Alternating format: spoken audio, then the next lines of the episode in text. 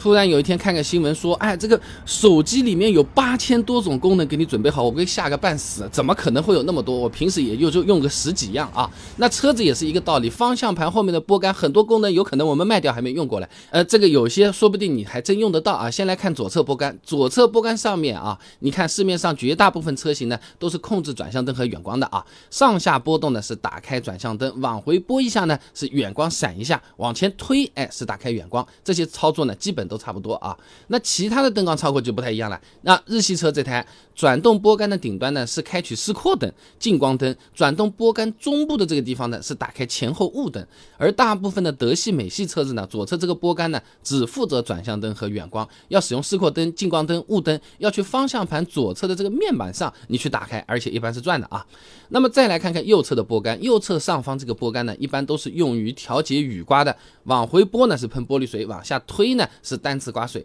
那有自动雨刮的车型呢？那更高级一点啊，往上推一档自动挡，往上再推分别是慢速、快速刮水。雨刮中间这个小拨片呢，是用于调节自动雨刮灵敏度的。有时候下点小雨，你雨刮动得不够勤快啊，那就可以把灵敏度调高一点。如果你开的是掀背车 SUV 或者 MPV，那还有一个后雨刮啊。那么右侧拨杆顶部啊，它可以转，往下转一下呢是单次雨刮，往上转的是慢速、快速刮水啊。不过这个拨杆方向各个车型也不都是一样的啊。一般来说呢，德系和自主品牌用刚刚说的那种呢设计比较多，不少日系车呢反一反的，哎，像我们公司小伙伴这台马自达，雨刮向上推呢单次刮水，往下呢才是各种档位调节啊。大部分车型左右拨杆呢都是前面这种情况，当然也有例外，像奔驰的大部分车型啊，右侧拨杆变成怀档了，那往上是倒车，往下是前进，按下按钮的是驻车，然后呢雨刮功能就集成到左侧拨杆上面了，按住顶端的按钮呢是喷玻璃水，哎，往上转是调节雨刮频率，具体逻辑呢还是和左侧拨杆比较接近啊。